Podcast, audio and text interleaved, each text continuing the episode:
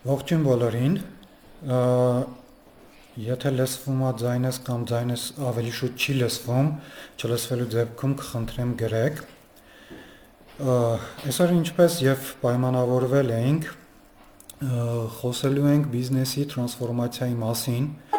որի դեպքում կկարողանանք որի դեպքում կներեք, որի դեպքում կփորձենք բացահայտել այն անտիվիրուսները,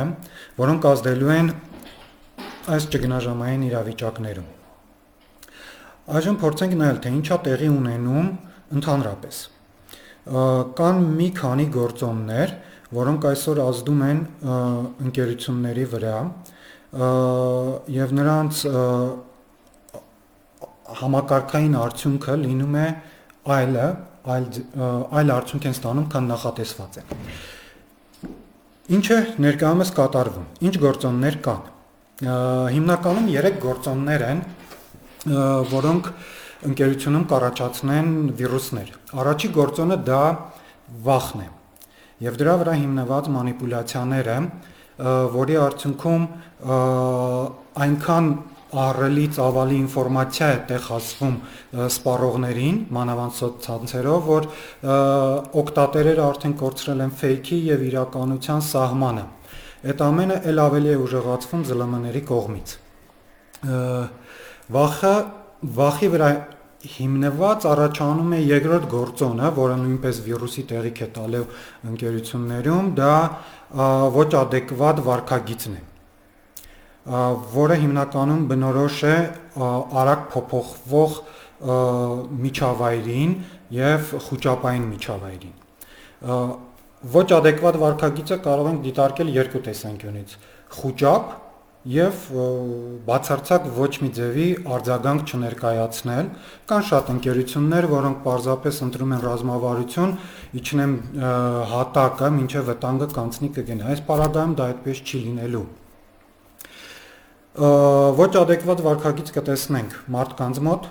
կտեսնենք ընկերությունների մոտ, կտեսնենք պետությունների եւ պետական կառավարման մարմինների մոտ։ Այս երկուսը պայմանավորելու են ամենակարևորը դա աշխատակիցների եւ սպառողների վարկագիծը, որը եւ ուղղակիորեն ազդելու է բիզնես մոդելի վրա։ Համակարգային տեսությունում մի հատ հետաքրքիր բնդում կա, եթե համակարգի որևէ տարի համակարգի որևէ տարը փոխվում է, ապա համակարգի ընդհանուր արդյունքը սկսում է փոխվել։ Այս պարագայում մենք ունենք կարևորագույն տար, դա մարտն է, որը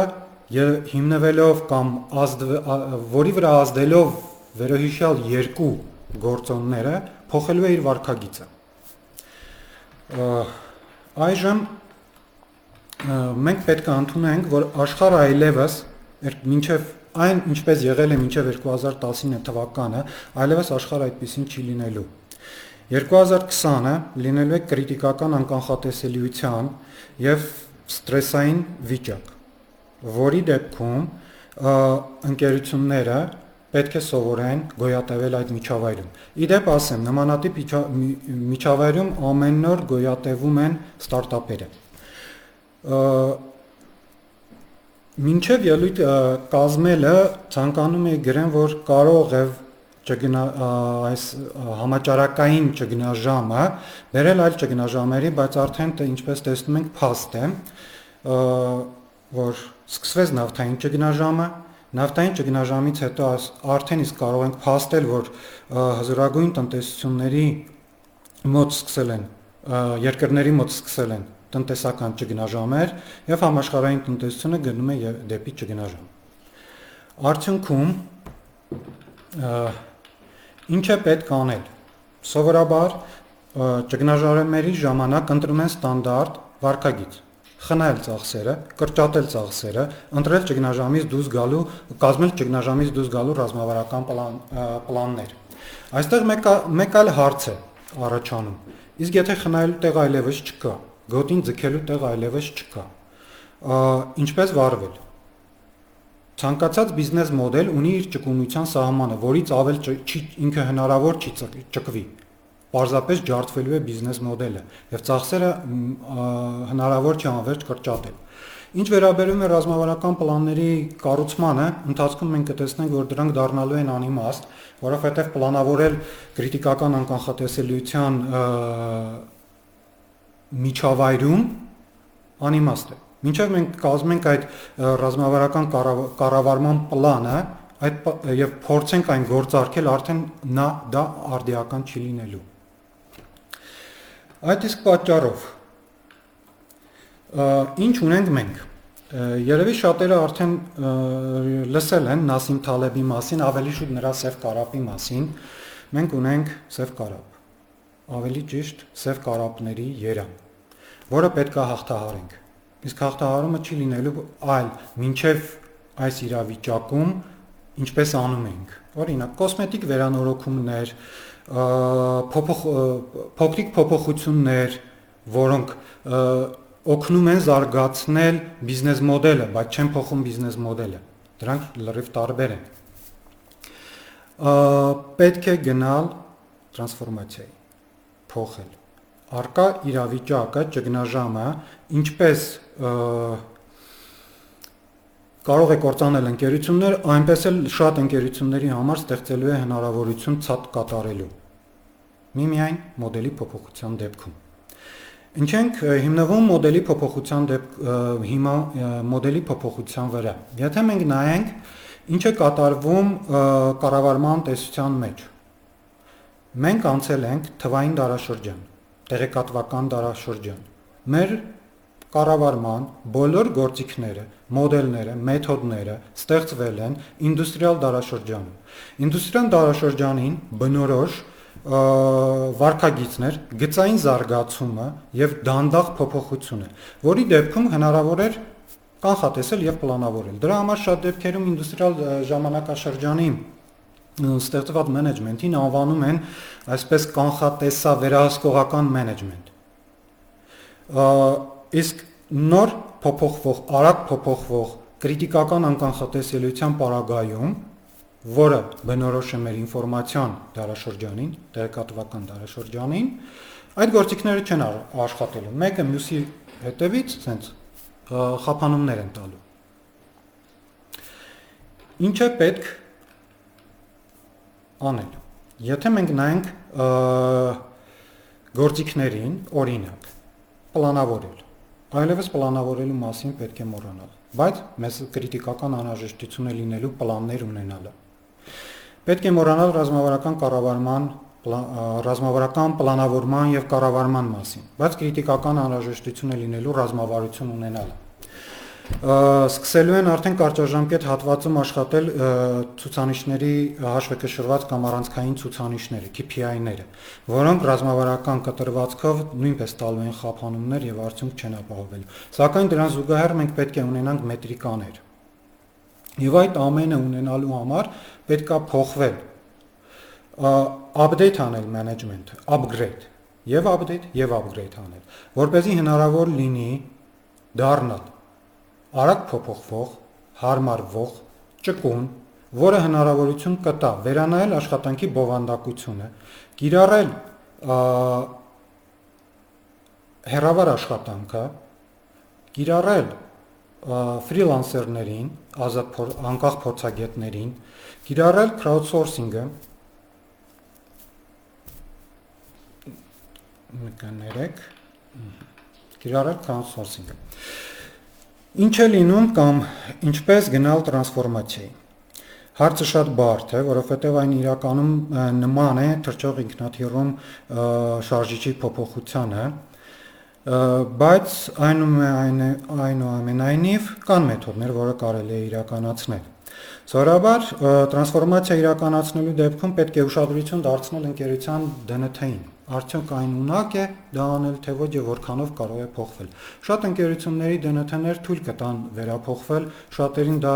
չի էլ սպասվում։ Դրանց կանդրադառնանք գունային տարանջատման կետերում, ընկերությունների կառավարման տեսակները փորձելու են գունային տարանջատել, այնտեղ կանդրադառնանք։ DNT-ում տրանսֆորմացիայի տեսանկյունից ընկերության ես առանձնացնում եմ 4 կետ։ Դա կորպորատիվ մշակույթն է,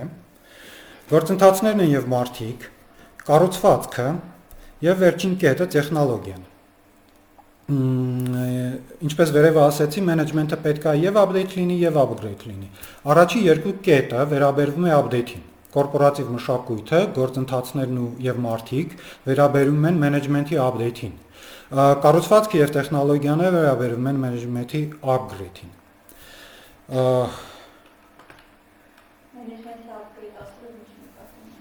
Մենեջմենտի upgrade ասելով հիմնականում նոր հարց ուղեցին, մենեջմենտի upgrade ասելով ի նկատի ունենք գործիքակազմի փոփոխությանը, update ասելով soft skill-ների փոփոխությանը դրա համար եթե տեսնեք գործընթացներ մարդիկ եւ մշակույթը կապահովեն soft skill-ները, իսկ կառուցվածքը եւ տեխնոլոգիաները արդեն գործիք կազմը, մոդելները եւ մեթոդները ես մի փոքր սլայդս նայեմ, որպեսզի շատ չշեղվեմ։ Հա, ինձ միշտ հարց են ուղում, ինչու եմ ես այս ամենի հիմքում դնում մշակույթը առաջի կետում եւ միշտ ջանքեր ուղում դեպի մշակույթը, որովհետեւ բոլոր կետերը ներքոհիշյալ նշված պայմանավորվում են մշակույթից։ Օրինակ, ընկերությունում կարող է լինել կատարյալ գրված իդեալական գործընթացներ։ Բայց եթե ընկերության մշակույթը խրախուսում է ոչ պարտաճանաչությունը, ոչ օրենքների պահպանումը, կանոնների պահպանումը, ապա այդ գործընթացները պարզապես չեն աշխատելու։ Մարտիկ Որքան մենք փորձենք փոխել կամ նշել, որ լավ մասնագետներ ենք ներգրավում եւ այլը եւ այլը եւ այլը, ժամանակի ընթացքում մշակույթը ներկում է նույն գույնի, ինչ գույնի են մարդիկ տվյալ ընկերությունում։ Այս ես միշտ սիրում եմ շեշտել, որ աշխատակիցներին աշխատանքի ընդունում է ոչ թե HR-ը, այլ մշակույթը։ Եթե մշակույթը թույլ չտվեց, որ աշխատակիցը մնա այդ ընկերությունում, նա միանշանակ չի մնալու։ Կամ պետք է հարմարվի մնա, կամ թողնի ընկերությունից հեռանա։ Եվ մյուսը ինչի չեմ նշում ռազմավարությունը, որովհետև ռազմավարությունը նույնպես պայմանավորված է կորպորատիվ մշակույթով եւ նույնիսկ ընտրելով օրինակ նորամուծական ռազմավարություն, այսպես ասած, հիմա շուկան պայթացնելու ենք նորամուծություններով, բայց կորպորատիվ մշակույթը գնում է խրախուսում է ավելի շուտ ռիսկային վարկագից, ավելի շուտ խուսափել ռիսկերից, լինել զգուշավոր, ապա այդ ռազմավարությունը պարզապես գնալու է դարակի վրա ու փոշոտվի։ Տրանսֆորմացիայի տեսանկյունից բիզնես մոդելի, եթե խորանանք, բավականին երկար թեմա է։ Դրա համար 4-5 կետի կանդրադառնանք եւ հիմնականում մշակույթին, գործընթացներին եւ մարդկանց վերաբերող, որոնք տվյալ պահին կարեւոր են, որոնք տվյալ պահին այս դժվար իրավիճակում ընկերություններին զրկում են ճկունությունից, արագությունից եւ հարմարողականությունից, ադապտացումից Մինչև այդ կետերին անցնելը դասակարգենք ընկերությունները, որ เป զի պատկերացնենք, թե որ ընկերություններն են ունակ լինելու տրանսֆորմացիայի ենթարկվել, իսկ որոնք ոչ։ Առաջի գույնը, որ առանձնացնում գունային տարբացի գունային տարանջատումը նշեմ, որ տարբեր տարանջատումներ կհանդիպեք, գունային տարանջատումների տարբեր տեսակներ, սկսած ուլտրա դասակարգումից, նույն օրինակ ադիզեսի դասակարգումը, սա էլ մի դասակարգման տեսակ է պարզապես ու ցանկացածը կարող է ոչ թե գունային դասակարգումը վերցնել, այլ նշանակել 1, 2, 3 եւ 4 կետերով։ Ինչևէ, առաջի գույնը դա սևն է։ Սև գույնի ընկերություններում հիմնականում տիրում է անարխիա։ Ավերակներ են, նմանատիպ ընկերությունները արդեն իսկ իրենց մշակույթի արդյունքում կամ մշակույթի հիման վրա գտնվում են սննկացման եզրի մշտական ինտրիգներ են տիրում եւ ինտրիգները հիմնականում տիրում են պարզապես ինտրիգ անելու համար նմանատիպ ընկերություններում միակ դրական կողմը այն է որ ցանկացած մոդել կիրառելը շատ ավելի լավ է քան առկան Երկրորդ տեսակի ընկերությունները, որոնք դասակարգվում են, դրանք կապույտ ընկերություններն են կամ ինչպես ասում են, էքստրա դասի փորձագետների ընկերություններ։ Անունը լավ է հնչում, էքստրա դասի փորձագետների ընկերություններ, բայց արդյունքում մենք ինչ ենք ունենում։ Տվյալ անձինք հասել են իրենց ուսուցարման կորի գագաթին եւ ամեն կերպ փորձում են պահպանել իրենց տարածքները։ Ամբողջ ընկերությունը բաժանված է գործընթացների գործառնական գոտիների Եվ որպես մասնագետներ իրենք չեն թողում, որ իրենց տարածքը ներգործեն եւ իրենք այլ տարածք չեն ներգործում։ Եվ այս պարագայի մեջ խնդիր է առաջանում։ Երբ որ առաջանում է ընդհանուր խնդիր, որը միահամուռ պետքա լուծեն, այդ խնդիրը ձգվում է, վերահացվում ան, անverջ բանավեճերի։ Որչեմ յուրաքանչյուրը լինելով էքստրադասի փորձագետ փորձում է պաշտպանել իր տեսակետը։ Երրորդ տեսակը դրանք կանաչն են,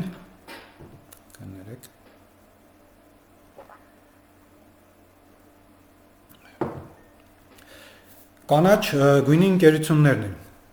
Ընտանիք, այսպես կարելի է բնորոշել, որտեղ գլխավորը դա մարդիկ են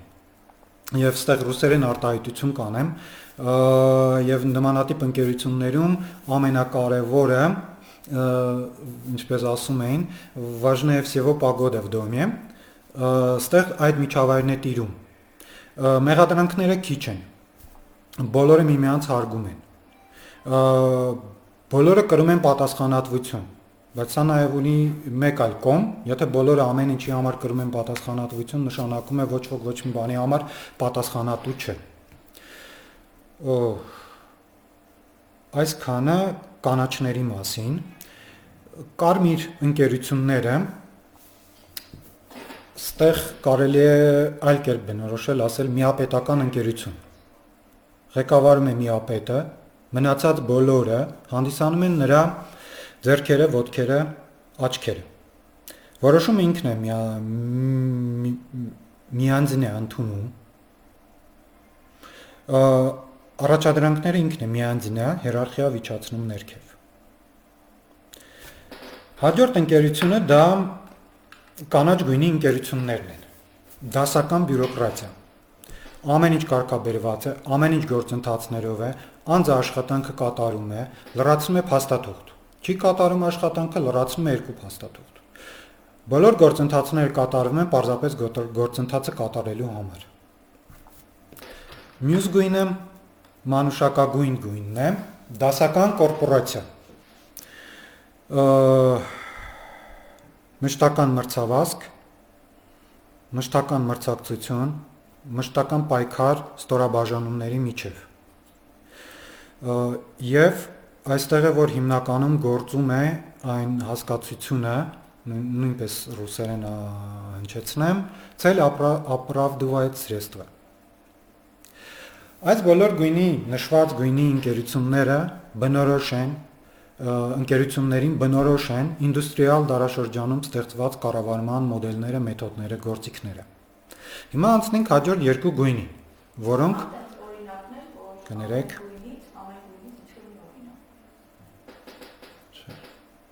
Հիմա անցնենք մյուս երկու գույներին։ Իդեպ, մինչև անցնելը նշեմ, որ հստակ գույների տարանջատումը կարող է չլինել, եւ կանաչից լինել, եւ կարմիրից լինել եւ այլն։ Հաջորդ գույները ավելի շատ բնորոշ են նոր, տեղեկատվական դարաշրջանին, դա փիրուզագույն ընկերություններն են, կամ ինչպես ասում են ընկերություններ առանց ղեկավարների։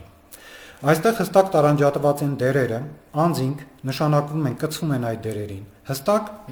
գրված են գործընթացները դերերի համար, անձը վերցնում է պատասխանատվություն եւ ունի ունի համապատասխան իրավասություն իրականացնելու իր վրա դրված պարտականությունները եւ կրում է լիարժեք պատասխանատվություն իր դերի համար։ Հաջորդ ընկերությունը սպիտակ, այսպես ասած, ընկերություններն են, որը ինչքան փորձել եմ գտնել, աշխարհում չկա սպիտակ ընկերություն, մի փոքր նման է բրազիլական ընկերությունը, բայց ինքը Semco ընկերությունը ինքը ավելի շատ փիրուզագույն ընկերություն է։ Սպիտակ ընկերություններում աշխատակիցները իրենք անձամբ են ընտրում իրենց ղեկավարներին ընդཐུպ մինչև տնորեն եւ հոժար կամքով կատարում են տնորենի եւ ղեկավարի լիդերի կողմից իջացված հրահանգները, որ เป զի ամբողջությամբ գիրա օգտագործելով իրենց պոտենցիալը հասնեն ընկերության առաջ ծառացած էվոլյուցիոն նպատակին։ Այսինքն, էվոլյուցիոն նպատակ այս դեպքում ի նկատի ունենք այն և, ինչի գործ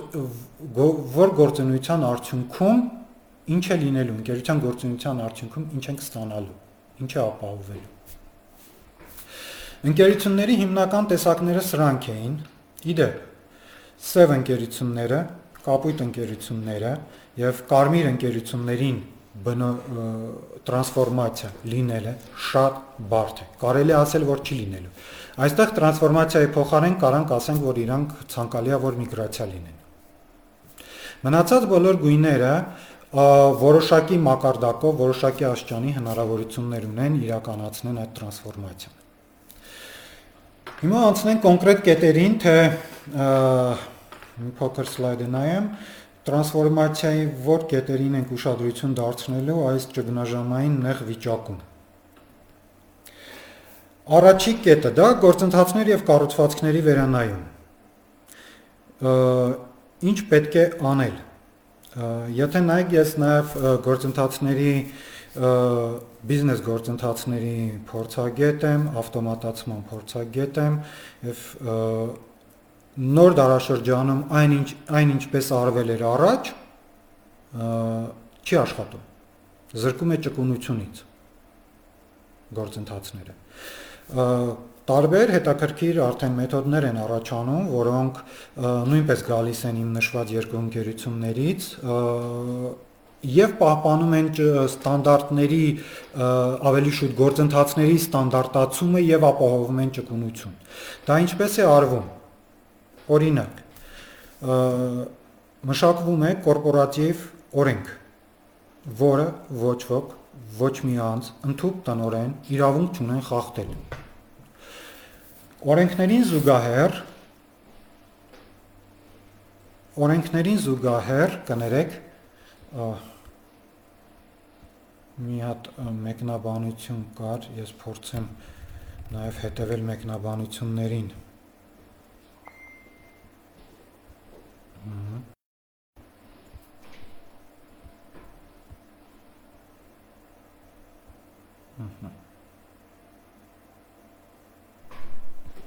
Okay, հարցին վերջում ես կպատասխանեմ, կանրադառնամ։ Գործընթացների տեսանկյունից սարքում են կանոններ, օրենքներ, որի դեպքում այդ կորպորատիվ օրենքները ոչ մեկ ոչ մի անձ ընդհանուր մինչև տնօրեն իրավունք չունեն խախտել։ Օրենքների զուգահեռ սարքվում են կորպորատիվ կանոններ, կորպորատիվ կանոնների դեպքում կարող են խախտվել լիդերների թույլտվությամբ, լիդերների հետ քննարկելուց հետո Եվ վերջինը դա կետը կորպորատիվ ուղեցույցներ կամ հրահանգներ, որոնք հիմնականում կատարում են ուղեցույցի դեր եւ ցանկացած աշխատանքից ելնելով կոնտեքստից կարող է այն փոխել եւ կատարել այլ կերպ։ Կառուցվածքի տեսանկյունից, եթե մենք տեսնենք, գործընթացներով այսքաններ, կառուցվածքի տեսա, տեսանկյունից եթե մենք նայենք, ապա ինչ ունենք։ Ընդհանուր հիերարխիան բարձրանում է մինչև 7 6-7 աստիճան։ ու 6-7 աստիճան ունենալով կառուցվածքի 6-7 աստիճան ինֆորմացիան բարձրացնել վերև եւ իջացնել տևում է միջինը 15-ից 20 օր նմանատիպ ընկերությունները ճկուն չեն կարող լինել։ Շատ ընկերություններ այդ կառուցվածքի պարագայում փորձում են գնալ հորիզոնական հարթություն, բայց իրանց մոտ ստացվում է ինչպես միշտ ինդուստրիալ դարաշրջանի բնորոշ մատրիցային կառուցվածք, որը նույնպես չի աշխատում։ Այսքանը գործընթացների եւ կառուցվածքների մասին։ Հիմա փորձեմ հարցին պատասխանել, նայեմ հարցը սպիտակ է ճիշտն ասած մինչև կազմա կազմելը բոլոր ընդհանուր գրականություն հոդվածներ ոչ միտեղ նշված չէր Faberlic-ը որպես այդպեսին սպիտակ կարող է ինքը փիրուզագույնի եւ սպիտակի արանքում լինել, որովհետեւ նույն ձևի Semco ընկերությունը, ինչպես նշեցի, իրենց տնորենին ընտրում են իրենք աշխատակիցները։ Բայց դեռևս Semco-ն չի համարվում սպիտակ։ Դեռևս մեր հասարակությունը պատրաստ չէ սպիտակ ընկերություն ունենալու։ Կարող է նույնը վերաբերվում է եւ Faberlic-ին։ Ընտրում են ղեկավարներին աշխատակիցները, բայց դեռևս Faberlic-ը սպիտակ չէ։ Դա պետք է փոխվի այստեղ, դիտակցության մեջ մարդկանց եւ ընդհանուր հասարակության։ Հաջորդ կետը, որին կուզենայի անդրադառնամ, եւ կարևորագույն կետերից է եւ ամբողջ կարևորագույն կետերից է դա աշխատակցի ամբողջականությունն է եւ ինքնուրույնությունն ու ինքնավարությունը։ Ինչու է կա այս հարցը կարևորվում եւ ինչ է նշանակում աշխատակցի ամբողջականություն։ Ինչպես աշխատակիցը կարող է լինել ամբողջական։ Եթե մենք հիշում ենք մեզ միշտ ասում են, որ եկել ես գործի, ուրեմն քո խնդիրները թող դուրսը։ Գործի տեղը զբաղվի գործի խնդիրներով նմանատիպ աշխատակիցները արդեն իսկ ամբողջական չեն, իսկ ղեկավարը ինչից է զրկվում։ Ստանում է ոչ ամբողջական աշխատակից եւ չգիտի ինչպես ներազդել, ինչպես օգնել այդ աշխատակցին կատարել իր աշխատանքը։ Որքան էլ աշխատակիցը ցանկանա իր խնդիրները թողնել ընկերությունից դուրս չի կարող։ Իսկ այդ բոլոր խնդիրները ուղղակիորեն ներազդելու են աշխատակցին ընդունած որոշման վրա։ Եթե աշխատակիցը եղավ ոչ ամբողջական, ինքը չի կարողանալու լիարժեք եւ ճիշտ որոշում ընդունել։ Ինքնուրույնություն։ Որքանով է աշխատակիցը ինքնուրույն։ Որքանով է աշխատակիցը ունի իրավասություն ինքնուրույն որոշում ընդունելու։ Դա կնայենք այլ կետերում, այնտեղ մի հատ հետաքրքիր կետ ունենք, այդ ինչպես են ինքնուրույնությունից եւ ինքնավարությունից աշխատակցին զրկում։ Հաջորդ կետը, որը կարևորում եմ եւ արդիական է եւ պետք է այսօր վերանայել, որ เป զի կարողանալ փոխվել, դառնալ հարմարվող, դառնալ արագ, դա ցանկացած ընկերություն պետք է իրեն հարց ուղի։ Ինչ է ինքը գնում աշխատակցից։ Աշխատակցի աշխատաժամանակը թե ունակությունները եւ գիտելիքները։ Այս հարցը ուղղակիորեն կստիպի, որպեսզի ընկերությունները վերանայեն աշխատակ, աշխատանքի բովանդակությունը։ Եթե գնում են աշխատա, աշխատակցի աշխատաժամանակը, ապա եւս հետաքրքիր խոսք կա, հատկացված աշխատանքը ժամանակը միշտ լծվելու է աշխատանքով։ Իսկ եթե գնում են ունակությունները եւ գիտելիքները այս դեպքում առավել եւս հնարավոր է դառնում կիրառել crowdsourcing-ը, հերավար աշխատանքը եւ փորձագետների ներգրավումը, ինչպես նաեւ մասնակի զբաղվածությունը։ Այսօր արդեն տենդենց կա եւ ուզենք, չուզենք բոլոր աշխատակիցներն էլ անցնելու են ճակերտավոր ասեմ ես ձեռնարկատիրության վաճառելու են իրենց ունակությունները ոչ մեկ ընկերության 4 5 6 ընկերություններին աշխատաժամանակի վաճառք այլևս չի լինելու։ Եվ եթե ընկերությունը ուզում է ներգրավել փորձառու եւ էքստրա դասի փորձագետներ, ապա պետքա փոխի իր գործելավոճը։ Հաջորդ կետը ամենակարևորն է՝ պարտականությունների եւ լիազորությունների ճեղքվածք։ Ինարվումար ընկերություններում հիերարխիկ կառուցվածքը, ինչպես նշեցինք, ինչի է մեծանում 4-5 աշճան, 6 աշճան դառնում։ Ղեկավարը վերցնենք տնորեն։ Վերցնում է ենթականեր, օրինակ տեղակալներ։ Տեղակալներին փոխանցում է պարտա, իր պարտավորությունների ու պարտականությունների մի մասը։ Բայց լիազորությունների մեծ մասը պահում է իր մոտ այդ տեղակալները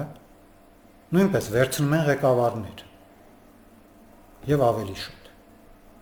իրենց փոխանցում են իրենց փոխանցված պարտավորությունների ու պարտականությունների մեծ մասը սակայն իրավասությունների մեծ մասը պահում են իրենց մոտ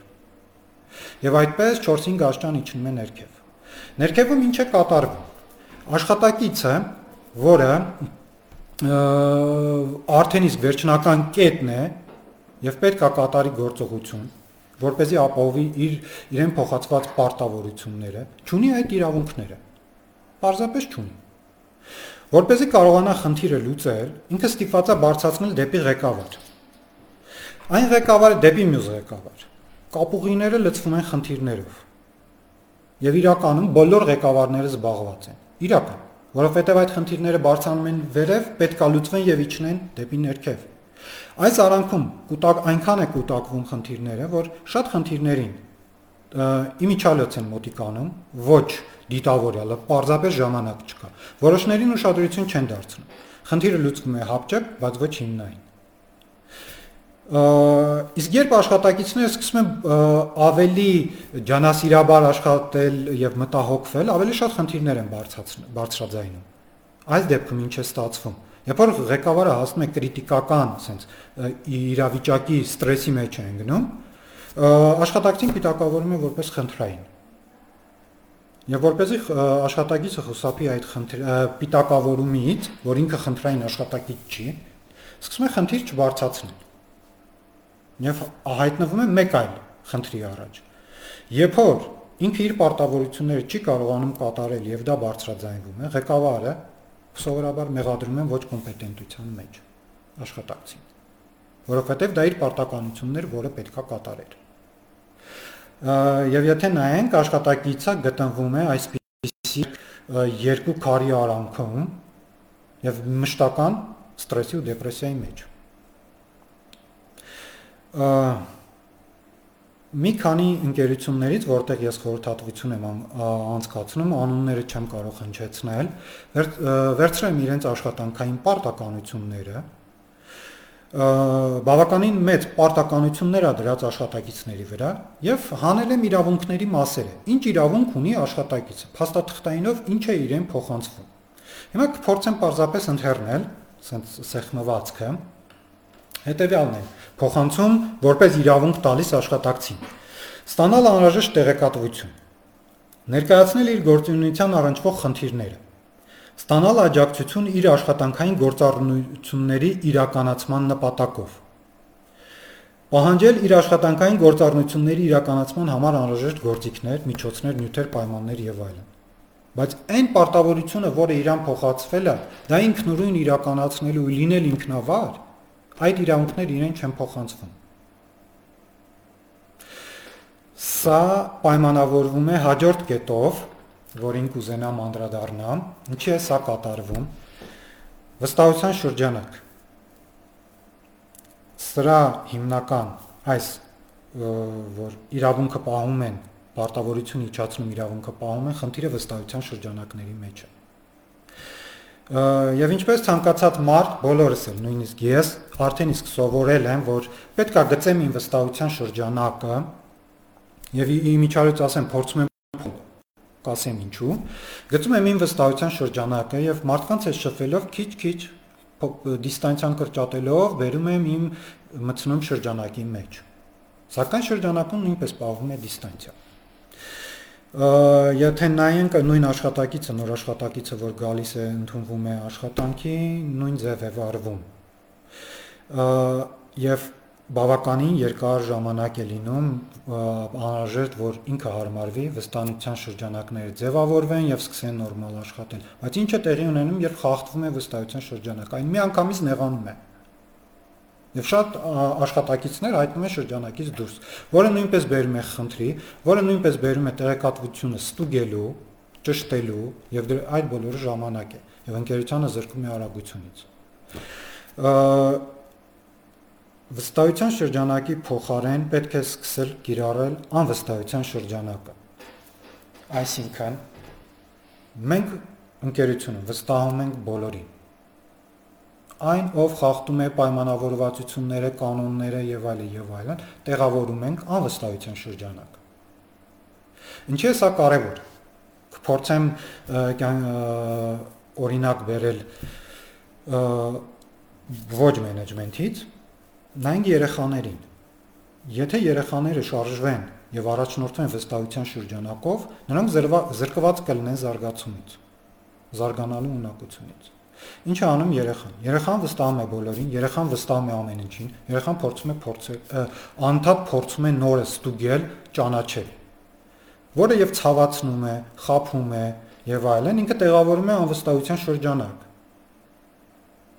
բայց ժամանակի ընթացքում դա այնքան շատ է լինում, որ վերահացվում Հաջորդ կետը, որ կուզենայի անդրադառնամ, որը նույնպես զրկում ենք ունեն արագությունից, հարմարվողականությունից, դա ժամկետներն են եւ խնդրի դասակարգման մեթոդները։ Ցանկացած խնդիր, ցանկացած առաջադրանք, որը շրջանառվում է ընկերությունում, իրենից անպակաս է դեդլայնը։ վերջնաժամկետները։ Ինչու են դեդլայնները անիմաստ կամ ինչու է պետք կարևորել դեդլայն չկարևորել դեդլայնները։ Եթե աշխատակից ունի 10-15 խնդիր, որի վրա դրված են դեդլայններ, մեկ այլ խնդիր վերցնելը բերում է բոլոր պլան կազմված պլանի շեղման։ Կամ պետքա ողջ պլանը վերանայի, կամ որևէ մեկը պետքա ուշացնի։ Դրա համար իդեպ որ սկզբից նշեցի, որ պլանավորումը այլևս անիմաստ է, պարզապես պետք է ունենալ պլան։ Ի նկատի ունեի սա։ Իսկ երբ գալիս է ժամանակը, ինչ է լինում։ Աշխատակիցը առաջնորդ սկսում է առաջնորդվել դեդլայնով, այլ ոչ թե նայել ընկերությունը ինչ կոնտեքստում է գտնվում, ինչ միջավայրում է գտնվում եւ որն է տվյալ պահին ավելի կենսական ընկերության համար եւ լուծում այդ խնդիրը։ Ինքը միանշանակ լուծելու է այն խնդիրը, որը մոտ է դեդլայնով։ Իմ իջալից կարող է այդ խնդիրը այլևս ակտուալ չլինել, բայց պետք է խնդիրը հանձնել եւ ցույց տալ, որ կատարված է։ Կներեք, ես մի փոքր նայեմ որպեսզի շատ նույնպես չշեղվեմ։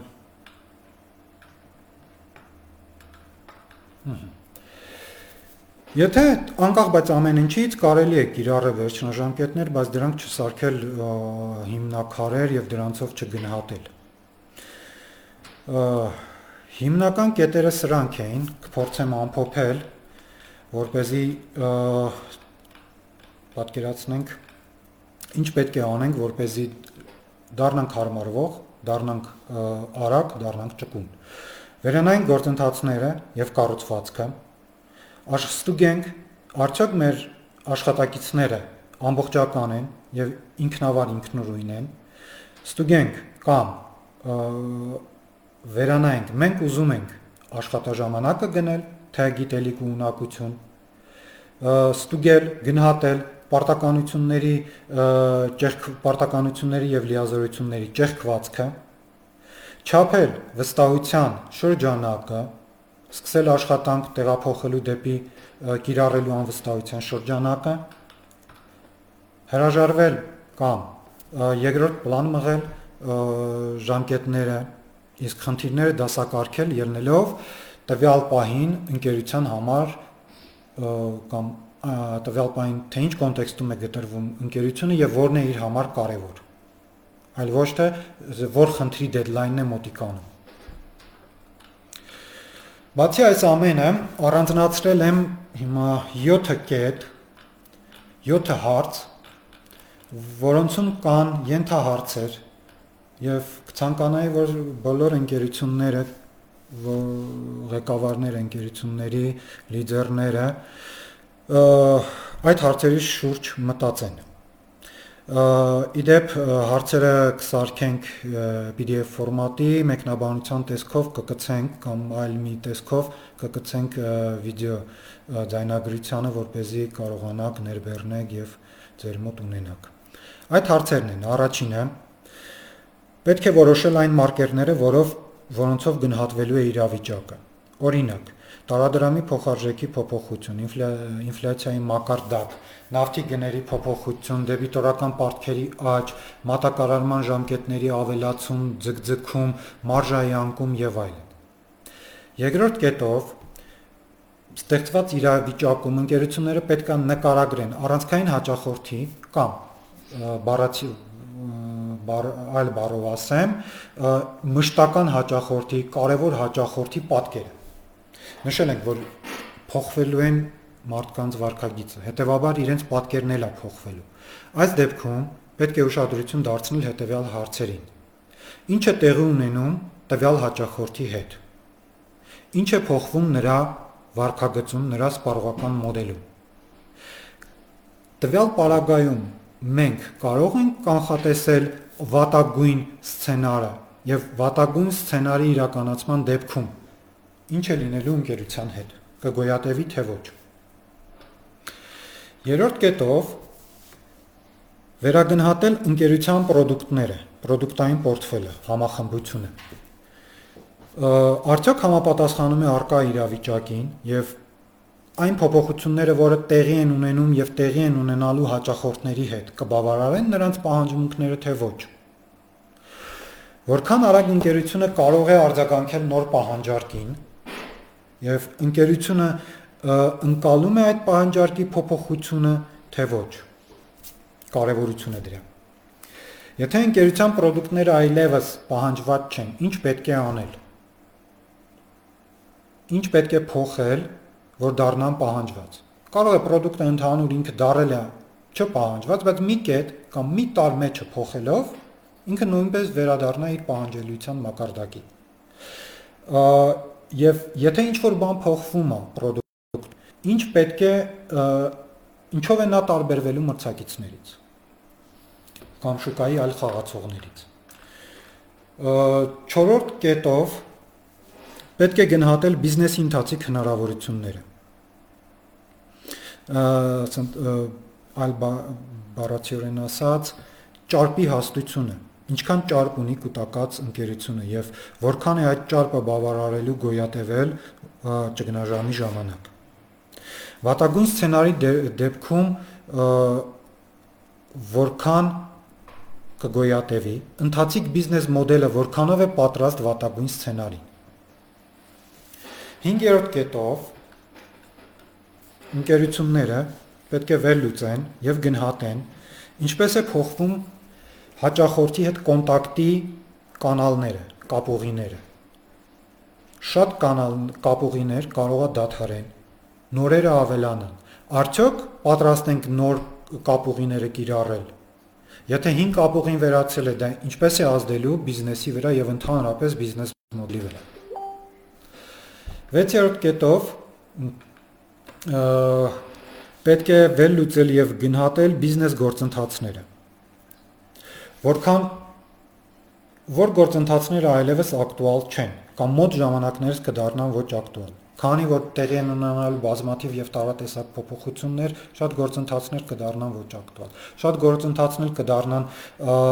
առաջնային, սա հաջորդ հարցն է եւ արդյոք այդ գործընթացը, որը կդառնա առաջնային, օպտիմալացված է եւ կբավարարի հաճախորդի պահանջներին եւ ընկերության պահանջներին։ Վաճառքի գործընթացը ամենակարևորը առաջանալու առաջացել են եւ առաջանալու են նոր կապուղիներ եւ այդ կապուղիների պարագայում ինչպես են ինչպես են աշխատելու իրականացնել վաճառքը եւ վաճառքին առարկությունները նամանավանդ արցանցի պարագայում Եվ 7-րդ կետով կամ հարցով պետք է մտածել, ինչպես կազմակերպել եւ կառավարել աշխատանքը։ Փոխվել է արդյոք աշխատանքի բովանդակությունը կամ արդյոք այն կփոխվի թե ոչ։ Ինչպես է լինելու մոտիվացիան հերավար աշխատանքի դեպքում, ինչպես է լինելու մոտիվացիան crowdsourcing-ի դեպքում, ինչպես է լինելու մոտիվացիան ֆրիլանսերների պարագայում։ Որքան են հերավար աշխատակիցները ինքնավար։ Իրանց լիազորությունները բավարարելու են կատարել իրենց փոխանցված պարտավորություններն ու պարտականությունները թե ոչ։ Ինչ նոր մետրիկաներ պետք է ունենանք, որպեսզի նոր իրավիճակում իրականացնենք գնահատումը։ Կազմակերպական կառուցվածքը եւ հիերարխիան թույլ են տալիս լինել իրականացնել այդ ամենը թե ոչ։ Սրանք են այն հիմնական հարցերը իրենց ենթահարցերով, որոնք ցանկանայի, որ ուշադրություն դարձնեն ընկերությունները եւ ընկերության ղեկավարները։ Հիմա փորձեմ նայել այլ մեկնաբանություն թե ոչ հարցեր,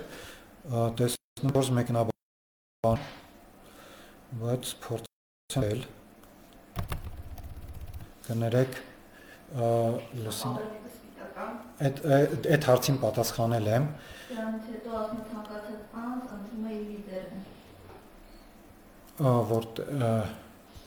Սա ընտրում է թիմը եւ բուրգի դրնվել։ Այդ նույնների մասնակցել Հա, ես այնեղ նշեցի, որ նույնպես Սեմկոնել է ընտրում իր լիդերներին եւ աճում են դա պարզապես փո վերցրել են սպիտակ ընկերություններից, բայց դեռևս իրենք էլ նույնպես սպիտակ չեն, որովհետեւ սպիտակ ընկերություն լինելու համար պետքա փոխվի աշխատակիցների գիտակցությունը։ Ես Ֆաբերլիկի եւ Սեմկոյի աշխատակիցների գիտակցությունը շատ ավելի մոտ է փիրուզագույնի, քան սպիտակի։ Իսկ այլ հարցեր 4 այստեղ տեսնում եմ 4 մեկնաբանություն, բայց Դրանք են չորսը։ ա, այլ հարցեր ունեք։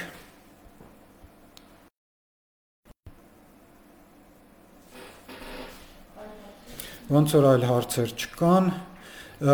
նաև կուզեմ ես առաջարկ ուղղել բոլոր լսողներին ու կնդիրներին, եթե հետաքրքրում է ձեզ օրինակ KPI-ների առավելությունները եւ թերությունները եւ ավելի շատ թերությունները, մեկնաբանության տեղը կարող եք գրել 1։ Եթե հետաքրքրում է ինչպես ստեղծել ընկերություններ առանց ղեկավարների, մեկնաբանությունների տեղը մեկնաբանության տեղը կարող եք գրել 2։ Մեկ երկու թե KPI ու բան։ Երկրորդ ինչ ասեցի։ Ղեկավարներ առանց ընկերություններ առանց ղեկավարների։ Ամ, Թողրեն KPI կամ առանց ղեկավար։ Հա, առաջարկում են գրել KPI կամ առանց ղեկավար։ Մեկնաբանությունների քանակից ելնելով հաջորդ ելույթը կպատրաստենք այդ թեմայի շուրջ։ Շնոր- Շնորհակալ կարող ենք նաև կազմել բան հարց։ Այսինքն զապոսներ էլի։ Ահա։ Ինչ որ բարև ձեզ սիրելի ընկերներ։ Հուսամ լավ եք եւ հուսամ Գարիկի պատրաստած մաստեր կլասը օգտակար կլինի ձեզ, կվերցնեք, կսկսեք դրանք կիրառել։ Դրանցից կանեք որոշակի չէ, փաստորեն չկա։ Կանեք ձեր հետագա քայլերի ոնց որ կհասկանաք թե ինչ հա- հետագա քայլեր անեք։ Ես մտածում եմ, որ մենք այստեղ ունենք հարցում անելու հնարավորություն, բայց ոնց որ թե չունենք, ցավոք չէ չունենք։ Հա, մի խոսքով գրում ենք KPI կամ կամ առանց ղեկավար կամ առանց ղեկավար հիմա այստեղ գրեմ Ենք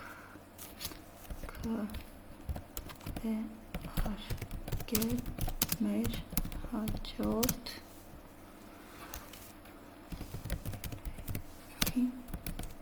թեման Հմ Ահա, ընկերներ, խնդրում եմ այստեղ գրեք, եթե հետագայում էլ էլի հետո էլ բնական է վիդեոն կդիտեն ոչ միայն հիմա, այլ նաև հետո ա, եւ հետո դիտելուց դիտելու ժամանակ մենք երևի թե 2-3 օր հա դեռևս կունենանք որպեսզի սկսենք մեր հաջորդ նյութը պատրաստել խնդրում ենք ուղակի կոմենտներում գրեք KPI-ի մասին եք ուզում պատրաստի մաստեր կլաս Գարիկը, թե առցանց ղեկա առանց ղեկավարի թիմերի մասին եք ուզում պատրաստի մաստեր կլաս, որ ավելի շատ կնշեն, դա էլ կպատրաստենք հաջորդ անգամ եւ նման ելույթներ կփորձենք այս ընթացքում ձեզ անվճար տրամադրել, որպեսզի դուք էլ կարողանաք դա օգնություն լինի այսօր կազմակերպություններին ավելի ճիշտ կողմնորոշվել, արագ կողմնորոշվել եւ միգուցե հնարավոր կլինի ձեզ օգտակար լինել ինչ որ մի բան առաջ առաջ տանք, հա, ինչ որ մի բան ավելի լավ կազմակերպել ձեր կազմակերպություններում ուրախ կլինենք։ Մի խոսքով սա մեր Բարև ձեզ, բարև ձեզ Դավիթ ջան։ Առանց ղեկավար թիմերի մասին։ Արտակարգ։ Երևի լավ հարցեր թեման ունեք? կլինի առանց ղեկավար թիմերի մասին մաստեր կլասը։ Ահա, այլ հարցեր ունեք ընկերներ։ Գարիկի էստեղ է, Գարիկին կարելի է ցանկացած հարց տալ ոչ միայն հենց այս թեմայով, ոչ միայն հենց այս մաստեր կլասի մասով, այլ առհասարակ կազմակերպությունների կազմակերպման, ստրուկտուրայի, բիզնես process-ների, տրանսֆորմացիայի, ավտոմատացման եւ թվայնացման։ մասին ցանկացած հարց կարող եք հղել, Գարիկը վստահ կպատասխանի։ Չէ, Բե, ահան, առաջարկում եմ ունենալ բանավեճ բիզնեսը KPI-ով եւ առանց եւ առանց KPI թեմայի, հա, իդեպ Գարիկի ամենասիրած թեմաներից KPI-ի մասին, որ KPI-երը չեն աշխատում, իսկ այսօր մենք բոլորս գիտենք, որ բոլորը կիրառում են գնում։ KPI-ներ։ Այո, եւ այդ առիթով մենք անդադ Գարիկի հետ ունենում ենք գար, բայց ինչի։ Ասում ա դե որովհետեւ ու տենց սկսում ա, ու այդ որովհետեւից հետո երբ որ երկար բարակ պատմում ա, մենք բոլորս հասկանում ենք ինքը ինչի է ասում, չէ՞։ Ա, Սովորաբար որովհետեւ KPI-երը շատ են սահմանափակում։ Ա, Դրա համար Գարիկը իսկ Գարիկը sense շատ ստրուկտուրներ է, հա, ինքը ամբողջական համակարգային կառավարման ավելի մոտ մոտենում է համակարգային, այսինքն որ բոլոր տեղերը պետք է աշխատեն ու ոչ մի կետ թույլ չպետքա լինի։ Այդ առիթով Գարիկը մեծ մաստեր կլաս կարող է պատրաստել KPI-երի մասին։ Կարող ենք իհարկե ունենալ Տիգրան ջան բանավեճ, երևի թե դուք կողմ եք KPI-երին, թե դեմ եք KPI-երին։ Հիմա օրինակ Գարիկը դեմ է։ Չէ՞։ Այո։ Գարիկը դեմ է KPI-ն, բայց մի մետրիկաներ պետք է լինեն։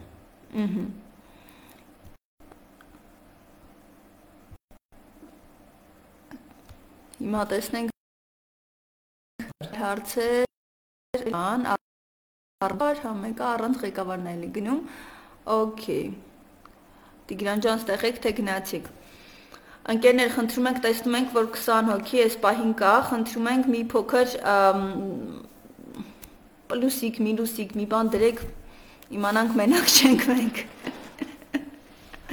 Մի հատ լայք եք, չգիտեմ, ինչ որ մի բան արեք։ Մենք այս ելույթը երկար ենք պատրաստել, Գարիկը պատրաստում էր, ասում էի գարես մի բանը մի քիչ հանենք, մի քիչ փոխենք, նորից էր պատրաստում, հա, երկար պատրաստել ենք ելույթը եւ ուրախ կլինենք ձեր հետադարձ կապի համար ու շնորհակալ կլինենք նաեւ ոչ միայն ուրախ, նաեւ շնորհակալ կլինենք։ Այնպես որ եթե մեզ օգնեք, մենք հասկանանք մեր հաջորդ որն է, շատ ուրախ կլինենք։ Հիմա տեսնենք էլի իրեն ստեղ ավելել։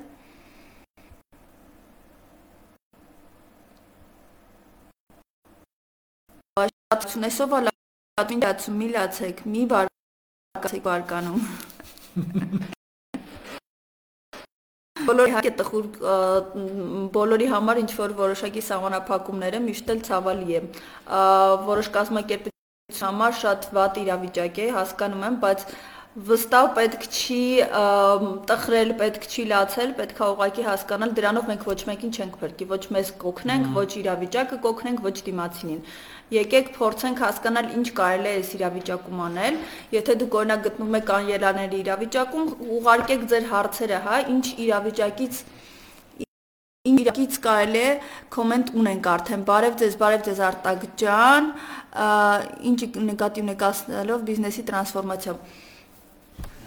Եվ հարգանքներս Գարիկին։ Գարիկ ջան, ինչի նկատի ունեք։ Բիզնեսի տրանսֆորմացիա ասելով ի նկատի ունեմ փոխել նրա դենեթեն, որը հնարավորություն կտա գոյատևել նոր իրավիճակ։ Եթե դիտարկենք երկու տարբերակա սովորաբար տարածվում։ Մեկը, որ բիզնես մոդելը զարգանում է աստիճանական եւ հասնում է իր ը, կրիտիկական կետին։ Տրանսֆորմացիայի պարագայում պետք է փոխվի բիզնես մոդել։ Շատ տարածված է, օրինակ կիրառում են, մենք տեխնոլոգիաները կիրառում ենք մեր ընկերությունում, մենք թվային տրանսֆորմացիայի ենթարկվեցինք։ Կներեք, ոչ։ Թվային տրանսֆորմացիան եւ ընդհանրապես տրանսֆորմացիան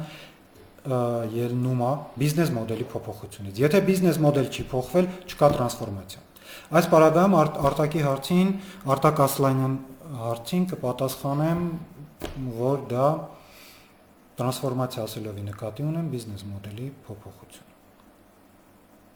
Յուրաքանչյուր փոփոխություն դա տրանսֆորմացիա է։ Բիզնես մոդելի ցանկացած փոփոխություն, այո, Բայց, ենթադրում է տրանսֆորմա, ենթա դա տրանսֆորմացիա։ Okay, իսկ այսօրվա իրականության մեջ մեզ անհրաժեշտ է ցանկացած տրանսֆորմացիա, թե կոնկրետ տրանսֆորմացիաներ, այսինքն հստակ մոդելներ կա, որ դրանք պետք է վերցնել ու կիրառել։ Ցանկացած տրանսֆորմացիա։ Յուրաքանչյուր ընկերություն պետք է փնտրի նոր բիզնես մոդել, որտեղի որը թույլ կտա գոյատևել նոր ստեղծվող, ստեղծված եւ ստեղծվող իրավիճակում։ Իրավիճակը երկար է տևելու։ Եվ իր հետևանքներով։ Իր հետևանքները, այո, միանշանակ։ Հիմիկվանից պետք է մտածել բիզնես նոր բիզնես մոդել։ նախորդ բիզնես մոդելները չեն աշխատելու։ Վիրուսը, որ տարածվեց, իրականում դարձավ կատալիզատոր փոփոխությունների համար։ Այն ինչ կարելի է մենք սպասում ենք դանդաղ, դանդաղ, հանգիս, դեռևս ոչ մի բան չկա, բայց մի հատ կարևոր երևույթ կա, որը ասում են, երբ հասնում է սովորաբար ռուսերեն բառը ասեմ, прорывы бывают, когда ничего нет у компании։ Եթե ոչ մի հնարավորություն չունենք, ոչ մի հա։ հնարավորություն արդեն զրկվում է եւ կանգնում է բանկրոս, նո ռուսերեն ասած բանկրոստվայի առաջ։ Այդ ժամանակը միայն տրանսֆորմացվում Թե այդ ժամանակ ինքը դա դառնում է ստիմուլ, որպեսզի ինքը սկսի վերանայել իր բիզնես մոդելը։ Հասկացա։ Կարող է եւ բիզնես մոդելը չվերանայի, բայց գնա զարգացման, ինկրեմենտալ զարգացման։ Կիրառելով մոդելը վերանայի ու էլի զարգացման չգնա։ Բիզնես բիզնես մոդելը վերանայում է, ինքը զարգանում է, եթե զարգացման չգնաց ինքը կործանվում է, եթե բիզնես մոդելը վերանայեց, տրանսֆորմացիայի է ենթարկվում։ Ահա Եթե տրանսֆորմացիայի չի ենթարկվում, ինքը պետքա բիզնես մոդելը սկսի զարգացնել։ Կիրառելով այլ գործիքներ, այլ մեթոդներ։ Ավ, օքեյ։ Հիմա արտակը գրել է, եթե նկատի ունեք բիզնես մոդելը 0-ից թե որոշակի փոփոխություններ անի, այսինքն տրանսֆորմացիա դա բիզնեսը վերա փոխումն է, բիզնեսի վերափոխումն է արմատական իսկ վերապրոֆիլավորումը դա վերա Այո բիզնեսի տրանսֆորմացիան դա բիզնեսի վերափոխումն է հիմնային։ Այնինչ աշխատում էր նախորդ բիզնես մոդելում, այլևս չի աշխատելու։ Օրինակը, օրինակ բերեմ, բիզնես մոդելի փոփոխություն։ Իրական վաճառք, երբ որ անձը շփվում է վաճառողը շփվում է սպառողի հետ եւ արցանց վաճառք։ Այդ прямые продажи и онлайн продажи։ Այո։ Երբ բիզնես առանց բիզնես մոդելը փոխելու արցանց վաճառքը սկսում են կիրառել, դա բիզնես մոդելի զարգացում է։ Երբ հրաժարվում են, էլի խոսքը ասեմ, ռուսերեն ժելեզը բետոն բետոնից շենք շինությունից անցնում են լրիվ թվային միջավայր եւ վաճառք իրականացնում են միայն թվային կանալներով գնում է բիզնես մոդելի փոփոխություն, որովհետեւ այս պարագայում վաճառողը այլևս չի կարողանում կարդալ սպառողի արձագանքը որպեսզի կարողանա հետագայում համոզի եւ այլն վաճառքը իրականացնի Մյուս բիզնես մոդելում, եթե նայենք on-line-ում, արդեն դա իրականացվում է մեծ տվյալների, big data-ի եւ խելացի ալգորիթմների արդյունքում Այս դեպքում վաճառողը սկսում է փորձարկումներ անել եւ ձևավորել սկրիպտները, որոնք իրականացնեն վաճառք։ Դա է դեր նույնիսկ վաճառողի աշխատանքի բովանդակությունն է փոխվում բիզնես մոդելը փոխելուց։ Հարցին պատասխանեցի արտակի։ Եթե Գարիկը պատասխանեց ձեր հարցին, խնդրում եմ նշեք։ Եթե էլի հարցեր ունեք, համեցեք, խնդրեմ, մենք դեռ սպասում ենք եթե հարցեր չկա, ապա մի փոքր, նու մի քիչ հետո արդեն կավարտենք, նորից ենք հիշեցնում, որ մենք հաջորդ բարբերաբար անելու ենք հիմա այս ժամանակահատվածում անելու ենք անվճար մաստեր կլասեր, որտեղ որ դուք իրական ինֆորմացիա կստանաք ու արժեք կստանաք ձեր բիզնեսի համար, բիզնեսում որոշում կայացնելու, որոշակի որոշումներ կայացնելու համար, որոնք կլինեն ну չասեմ ճակատագրական, բայց մասամբ այո ճակատագրական եւ այդ որոշումները կտանեն ի օգուտ կլինեն ի օգուտ ձեզ, հա հիմա հա հիմա Տիգրանն է պատասխանել հա իդեպ ասեմ որ նմանատիպ մաստեր կլասեր անելու համար մենք հաջորդ մաստեր կլասի երկու թեմա ենք առաջարկել KPI-երի մասին եւ ինչպես կառուցել առանց ղեկավարի թիմեր խնդրում եմ կոմենտներում գրեք կամ KPI կամ առանց ղեկավար, հա, ինչ որ բառեր, որոնք որ որոնք որ մեզ թույլ կտան հասկանալ, թե ձեզ որ վերնագիրը կամ որ թեման կհետաքրքրի, որpիսի Գարիկը պատրաստի ձեզ համար հաջորդ մաստեր կլասը։ Հիմա Տիգրան Ղազարյանը իսկ այդ իրավիճակներում արժի արդյոք ռիսկերի հաշվարկի վրա նույնքան ուշադրությունը ռեսուրս ծախսել, թե տրանսֆորմացիայի ժամանակ դա արվում են ավելի արագ եւ դուք Ա, Հարցին դուքով դուքով հա, դուքով արվում Հարցին ա, այլ կերպ պատասխանեմ։ Ա, Հիմնականում բոլոր հաջողակ ընկերությունները գտնվում են ա, ռուսերեն ա, բառեր մի քիչ շատ կօգտագործեմ, ա, խնդրում եմ ներողամիտ լինել, գտնվում են в в ловушке успеха։ Այսինքն այնինչ իրենք արել են ու անընդհատ անում են եւ դա այնինչ իրենք արել են եւ հասել են հաջողության, իրենք բնազդային բնազդը ստիպում է անընդհատ դա անել։ Եվ երբ կանգնում է տրանսֆորմացվել, դառնալ նոր ընկերություն, թե լինել նախորդի նման, սովորաբար ձգտում են լինել նախորդի նման, խուսափելով ռիսկերից, վախենում են ռիսկերից։ Այս դեպքում պետք է ռիսկերին ուշադրություն չդարձնել։ Անտա ցանկացած փոփոխություն, ցանկացած փոփոխություն դա ռիսկ է։ Պետք է դուխով գնալ փոփոխություն։ Okay, хорошо։ Մենք, ահա, Կարեկ ջան, ես ուզում եմ հասկանալ, թե արկա բիզնես կա, որ բերում է X եկամուտ, ապա ինչի է պետք հիմնովին փոխել, եթե կարելի է թողնել X եկամուտը եւ դիվերսիֆիկացնել, այսինքն վերապրոֆիլավորվել։ Համաձայն չես Կարեկ ջան։ Ա, Եթե բիզնեսը աշխատում է։ Եթե բիզնեսը աշխատում է, եթե իր մոդելը աշխատում է, այդ բիզնեսը շարունակում աշխատել։ Դա ճիշտ է։ Բայց բիզնեսը պետք է նաև իրական ունենա ռազմավարություն։ Որքան արագ է փոխվում միջավայրը, այդքան պետք է լինի հարմարվող եւ ճկուն եւ ռազմավարությունը պետք է ուղղված լինի մոդելի փոխությանը, հենց հասնի այդ պահը փոխվելու ինքը կարողանա փոխվի։ Բայց եթե կա ապահովում է եկամուտ, ինչու փոխել։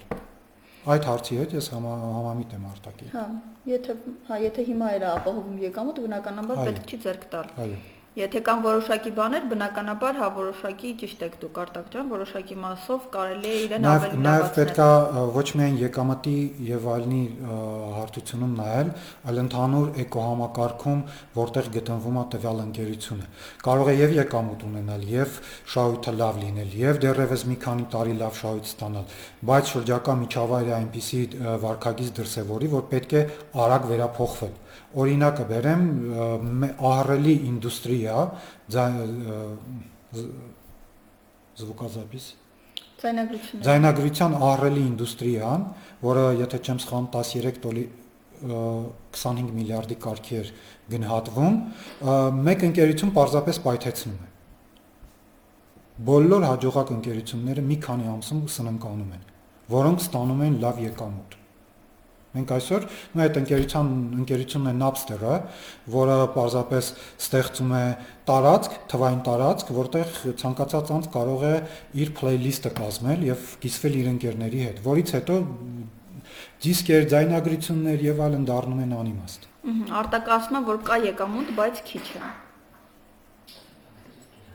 Կա եկամուտ, բայց քիչ է, վերափոխվել թե ոչ։ Վերափոխվել, թե ասում վերափոխվենք, թե մասամբ վերափոխվենք։ Ցանկացած պարագայում մա- մասամբ վերափոխում չկա։ Կա մոդելի զարգացում եւ կա վերափոխում։ Այս պարագայում, եթե գումարը քիչ է, ընկերությունը պետք է ընտրի ինքը գնում է մոդելի, բիզնես մոդելի զարգացման, թե բիզնես մոդելի վերափոխման։ Այսինքն եթե պետք է հաշվարկել, որն է ավելի ձեռնտու, որը ավելի եկամտաբեր կլինի, հա, դրան Նայել նայել ողջ կոնտեքստում։ Կամ որը, ա, հա, որն ավելի երկար կլինի, ա, երկար չէ, որն ավելի երկարաժամկետ, հա, ավելի ճիշտ կծառայի Այո։ երկարաժամկետ կտրվածքում։ Ա, Կարող եք մի քանի օրինակ վերել տրանսֆորմացիայի Հայ- Հայաստանում, որ հաջողվել են։ Օ, Հայաստանում հաջողված տրանսֆորմացիա չկա։ Ամենայն դեպս ինձ հաջողված տրանսֆորմացիա չի հանդիպել։ Եթե նայենք տրանսֆորմացիայի տեսանկյունից, երբ սկսվեց տրանսֆորմացիայի մրցավազքը, իդեպ ասեմ տրանսֆորմացիան բավականին, ին- ինչպես նշեցի սկզբում, շատ դժվար գործընթաց է։ Ա, Երբ գնահատումը իրականացնում էի, դա տարյոկես առաջ էր, իմ գնահատմամբ մոտ 60%-ը չէր տրանսֆորմացվելու, իսկ վերջին 6-7 ամիս 6-7 ամիս տոլի 6-7 ամիս առաջ էր McKinsey ընկերությունը հաշվետվություն հրապարակեց, եւ որտեղ 76% ընկերությունների ընկերությունների 76%-ը, որոնք գնացել են տրանսֆորմացիայի, մատնվել են անհաջողության։ Հրախոպել։ Իսկ ասենք մաքսիմալ, հա, ինչ որ ո, տրանսֆորմացիոն Հայաստանում, եթե տոկոսայինով նայենք օրինակ, օքեյ, ինքը 100% չի չի տրանսֆորմացվել։ Biz, ը, 70% նայենք, ը, գոնե 50%-ով, 60%-ով կա այդ ընկերություն, որը տրանսֆորմացվել է։ 50-60%-ով տրանսֆորմացիա չկա։ Տրանսֆորմացիան կամ կա, կամ կա բիզնես մոդելի զարգացում։ Okay, բիզնես մոդելի զարգացում։ Բիզնես մոդելի զարգացումներ տեղի են ունենում, այո։ Հա։ Օրինակ, թվային կանալները դնում են ընդհանուր համակարգի վրա։ Դա միս բիզնես մոդելի զարգացում, բայց տրանսֆորմացիա չէ։ Քանի դեռ չի փոխվել ընկերության օգտագործեմ անգլերեն բառ core հիմքը եւ սկսած մենեջմենթից, աշխատակիցներից, կիրառվող գործիքներից, գործիքակազմերից տրանսֆորմացիայի մասին խոսք չի կարող լինել։ Okay, բայց պարագայում մենք այս մարդկանց ասում ենք, այ տրանսֆորմացվի, հետո ասում ենք դու չես կարա տրանսֆորմացվել։ Մենք նշում ենք, թե որը որքան կարա տրանս որքան ունակություն ունի տրանսֆորմացիայի, որը ունակություն չունի տրանսֆորմացիայի։ Հենց զարգացման ընթացքում հասավ քրիտիկական կետի, ինքը վերափոխվելու է։ Ուհ։ Okay։ Խարաշա։ Լավ, ուրեմն այսքանով սահմանափակենք։ Արտակ ջան, շնորհակալություն ակտիվության համար։ Հայաստան համով թեյեր, Հայաստանի համ, համով թեյերին էլ ենք նորից շնորհակալ։ կոմենտների համար Տիգրանին, Տիգրան ջան, չասացիք վերջը KPI-երի մասով դուք եք պատրաստվում կողմ եւ դեմ Գարիկի հետ, թե ինչ որ այլ մեկը կա, ով դեմ կխոսի KPI-երին, որովհետև Գարիկը, չէ, ով կողմ կխոսի KPI-երին, որովհետև Գարիկը դեմ է խոսելու KPI-երին, երբ որ եթե որևիցե մեկը կա, որ կողմ կխոսի, խնդրեմ գրեք, մենք անպայման ձեզ հետ կկապնվենք, միասին եթեր կանենք, սիրով։ Ուրեմն Արտակը գրել է, որ ես էլ գիտեմ, այդ տվյալները մենք ունենք մասնագետներ, որ կարող են ընկերություններին ուղղորդել դիմող հա ընկերություններին ուղղորդել, հա։ Լավ, Արտակ ջան, շատ ուրախ ենք։ Շնորհակալ ենք, որ մեզ հետ եք, շնորհակալ ենք, որ մի փոքր բանակցել չասեցի, բայց ամեն դեպքում զրույցի բռնվեցիք մեզ հետ եւ շնորհակալ ենք բոլորին ովքեր որ այսքան երկար մեզ հետ էին եւ գալիս գնում էին ընթացքում։ Նորից եմ հիշեցնում, մենք նմանատիպ կարող ենք խորհուրդ տալ մասնագետներին։ Ամ կարող եք, իհարկե կարող եք խորհուրդ տալ մասնագետներին։ Ամ նաև շնորհակալ կլինենք, եթե ա, նշեք հաջորդ թեման, հիշեցնում եմ, որ հաջորդ թեման կամ KPI-էր կամ առանց ղեկավար թիմեր կազմակերպ ինչպես հա, ինչպես կազմակերպել թիմեր, որտեղ որ չկա ղեկավարներ։ Լավ, այսքանով շնորհակալություն ենք հայտնում բոլորին։ Արտակը կարծես թե ինչ որ բաներ մեզ ուզում ասել, քանի օրինակ կարող ենք մի քանի օրինակներ բերել Հայաստան հա այս կա այս դեռևս չի գրել։ Լավ, Okay, ամեն դեպքում Արտակ ջան, մենք կսպասենք ձեր կոմենտին, շնորհակալություն եւ մինչ հաջորդ հանդիպում։ Ստեսություն, շնորհակալություն նաեւ Գարիկին։ Շնորհակալություն։ նույնպես լսելու համար։ Ստեսություն։